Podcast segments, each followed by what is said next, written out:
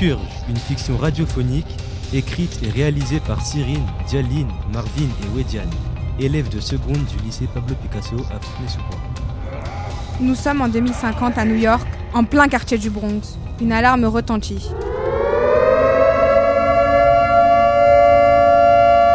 Cette alarme annonce le commencement de la purge. Les gens, terrorisés, se barricadent, à l'exception des plus violents, qui sortent armés, prêts à régler leurs comptes. Dans un des immeubles les plus récents du quartier, trois colocataires et amis espèrent être à l'abri pendant ces 12 heures où l'illégal devient légal. C'est alors que quelque chose vient se glisser sous la porte, un simple petit objet qui va changer le cours des choses.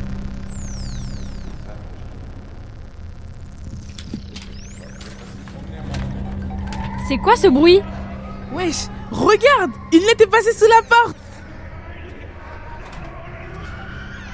Wesh, y a personne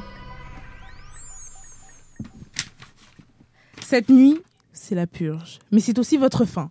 N'ayez pas peur, je ne veux pas vous faire peur. Seulement vous tuer. L'heure de la vengeance a sonné. Et tout le harcèlement que vous m'avez fait subir va enfin se retourner contre vous.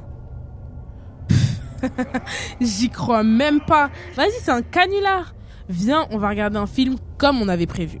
Mais attends, elle nous a retrouvés, tu t'en rends compte? Tu réalises pas là, je crois.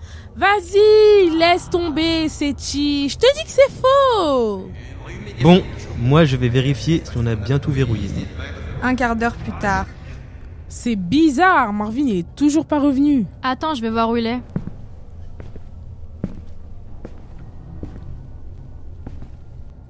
Il est plus là Et la fenêtre est ouverte Wow, faut qu'on se cache, je le sens pas du tout.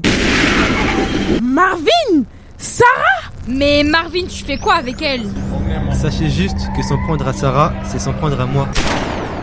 Wedjan Cavale coup de feu fuse et Jaline meurt sous les balles des assaillants, suivi de Wejan qui tombe brusquement à ses côtés.